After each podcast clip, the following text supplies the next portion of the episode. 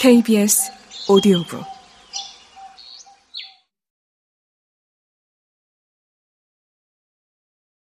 삼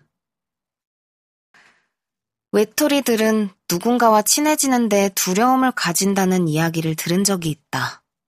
왜일까? 친구를 사귀는 일에 자신이 없어서? 언젠가 그 친구가 자신에게 실증 낼까봐? 그것도 아니면 그냥 혼자가 편해서? 가람이는 어느 쪽일까? 늘 가람이는 혼자였다. 그나마 친했던 친구도 이런저런 이유로 떠나갔다. 어쩌면 그런 것들이 상처가 되었을지도 모른다. 내가 가람이의 친구가 되면 어떨까? 가람이가 자주 웃었으면 좋겠는데. 나는 체육 시간에 짝이 없는 가람이의 연습 상대가 되어 주었고, 벌점을 받아 혼자 복도 청소를 해야 할 때 함께 남아 주었다. 그 애와 자주 함께 하다 보니 코야 외에도 통하는 점이 많다는 것을 발견했다. 그렇게 우리는 어느 순간부터 함께 밥을 먹고 학교도 같이 하기 시작했다. 동시에 민채 그룹과는 멀어졌다.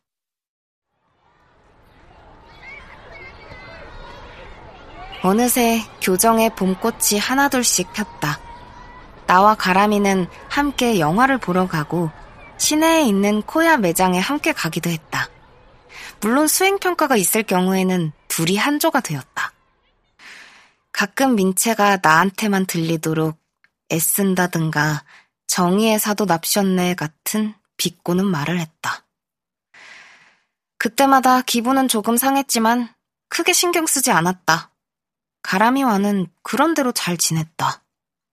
가람이도 내게 잘해주려고 애쓰는 게 느껴졌다. 우리는 공통점이 여럿 있어서 이야기거리도 충분했다. 그런데 가끔 이상한 느낌이 들었다. 그에게는 뭐라 설명하기 어려운 부분이 있었다. 중학생 같지 않다고 해야 할까? 그렇다고 어른스럽다는 이야기는 아니다. 뭐라고 설명해야 할지 모르겠다. 그 애랑 함께 있다 보면 마음이 차분해지고 주변이 조용히 정리되는 느낌이 들었다. 그런 점이 좋다고 생각했지만 가끔은 살짝 답답하기도 했다. 어쩌다 던지는 뜬금없는 질문도 조금 특이한 점이었다. 넌 세상에서 가장 소중한 게 뭐라고 생각해? 물론 누구라도 그런 걸 물을 수는 있다. 하지만 떡볶이를 먹다가 갑자기 물을 만한 건 아니라고 생각한다. 그리고 우리 같은 중학생들의 관심사도 아니었다. 처음에는 신선했지만 그런 진지한 질문을 몇 번 받다 보니 실증이 났다. 하지만 그 애가 한 질문이 며칠씩 마음속에 남기도 했다. 한 번은 필통에 달린 세 개의 별 배지에 대해 물었다. 그러자 가람이는 눈을 반짝이며 대답했다. 아, 이건 행운의 별이야. 행운의 별? 응. 나의 소중한 친구들이 내게 남겨준 거지. 남겨주다니? 음, 친구들이 떠날 때 준 선물이라고 할까? 가람이는 모호하게 대답하고 더 이상 이야기하지 않았다. 하지만 그 애가 별 배지를 아주 소중히 여긴다는 것만은 알 수 있었다. 이런저런 추측이 난무했던 가람이의 집안 상황에 대해서도 알게 되었다. 소문이 모두 헛소리만은 아니었다. 가람이는 혼자 살고 있었다. 부모님은 모두 돌아가시고 가람이를 돌봐주시는 분은 할머니인데 당신 가게를 운영하느라 자주는 못 오고 가끔 들르신다고 했다. 부모님은 워낙 어렸을 때 돌아가셔서 생각이 잘 나지 않는다고 했다. 밤에 무섭지 않아? 가람이는 가볍게 고개를 흔들며 대답했다. 음, 전혀. 정말 편안해. 학교에서 애들 얘기 들으면 안쓰러울 때가 많아. 눈 뜰 때부터 눈 감을 때까지 어른들 잔소리를 들어야 하잖아. 그런 거에 비하면 나는 정말 편해. 아무도 없는 조용한 집에서 밤 늦게까지 혼자 책을 보거나 음악을 듣는 가람이의 모습을 상상하니 이상한 기분이 들었다. 상상 속에서 가람이는 아주 편안한 표정을 짓고 있었다. 눈을 감고 미소를 지으며 음악을 듣는다든가, 과자를 먹으면서 만화책을 본다든가. 가람이가 외로워하거나 무서워하는 모습은 떠오르지 않았다. 그동안 나는 반 아이들과 더욱더 멀어졌다. 이제는 아무도 나를 걱정스러운 눈빛으로 보지 않았다. 서서히 나는 가람이의 단짝이 되었다. 5월에 접어들자 수학여행 스케줄이 나왔다. 아이들은 수학여행 준비에 들떴다. 그때 입고 갈 옷 미리 쇼핑하기, 가지고 갈 간식이나 물품 미리 챙기기 등등. 하지만 가장 중요한 것은 역시 조짝이었다. 우리 반 여학생에게 배정된 방은 3개였다.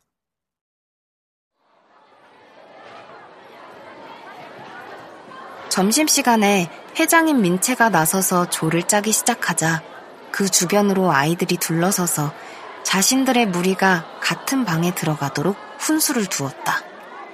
나와 가람이는 멀찍이서 그 모습을 지켜보았다. 어차피 두 사람이라 이 방에 들어가든 저 방에 들어가든 별 차이는 없었다. 그런데도 씁쓸한 기분이 들었다.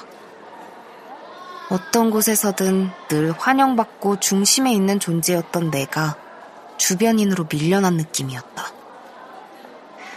다들 내가 원래 어떤 애였는지 잊어버린 것 같았다. 그러다가 이내 그런 것쯤은 별거 아니라고 스스로를 다독였다.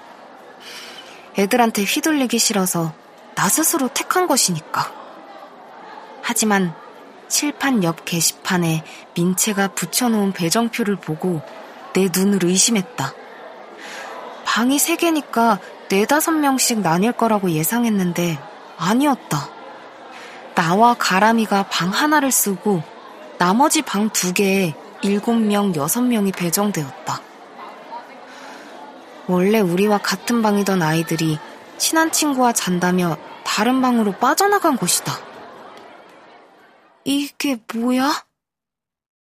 갑자기 정수리 위에서 찬물이 쏟아져 온몸을 타고 흘러내리는 기분이 들었다. 등 뒤에서 나를 바라보는 반 아이들의 시선이 느껴졌다. 가람이도 이 사실을 알고 있을까? 나는 어렵게 숨을 고르고 자리로 돌아왔다. 민채와 눈이 마주쳤지만 그 애는 눈길을 외면했다. 역시 왕따와 놀면 왕따가 되는 걸까? 그동안 별 생각 없이 지나쳤던 일들이 떠올랐다. 체육 시간에 편 나눌 때도 나와 가람이만 남아 애를 먹었고 수행평가도 단둘이 해야 했다. 예전에 아이들이 가람이를 두고 했던 말들이 떠올랐다. 그 애랑 함께 있으면 기분이 가라앉아. 그런 애가 반에 있으면 골치 아프다고 분위기가 음침하다니까. 나도 이제 그런 아이가 된 걸까? 아이들이 기피하는 존재가 된 걸까? 갑자기 가람이가 부담스러워지기 시작했다. 그 애의 눈빛이 우울해 보였고 그 애의 목소리가 답답하게 들렸다. 사소한 몸짓이나 버릇도 어색하게 느껴졌다. 너무 혼란스러웠다. 수학여행에 가기 싫어졌다. 아프다고 핑계대고 그냥 안 갈까? 아, 안 돼. 그러면 가람이가 너무 힘들 터였다. 어쩌면 가람이는 단짝 친구와 함께 여행을 가는 것이 처음일지도 모른다. 친구가 있었던 적이 거의 없으니까. 나는 가람이의 수학여행을 지켜줘야 한다. 이렇게 다짐하면서도 한편으로는 어두컴컴한 동굴 입구에 서 있는 심정이었다. 동굴 속에 어떻게 들어갔다 나올지 어쩌면 영영 나오지 못하는 건 아닐지 몹시 걱정되고 불안했다. 가람이도 방 배정에 대해 알고 있을까? 아무 말도 안 하는 걸 보면 모르는 것 같기도 하고. 그래, 좋은 쪽으로 생각하자. 둘 있으면 방도 넓고 다른 아이들 눈치 안 봐도 되니까 편하잖아. 그래도 커다란 방에 둘만 있으면 썰렁하지 않을까? 밤에 무섭지 않을까? 무섭긴 혼자가 아니고 둘인데 뭐가 무서워?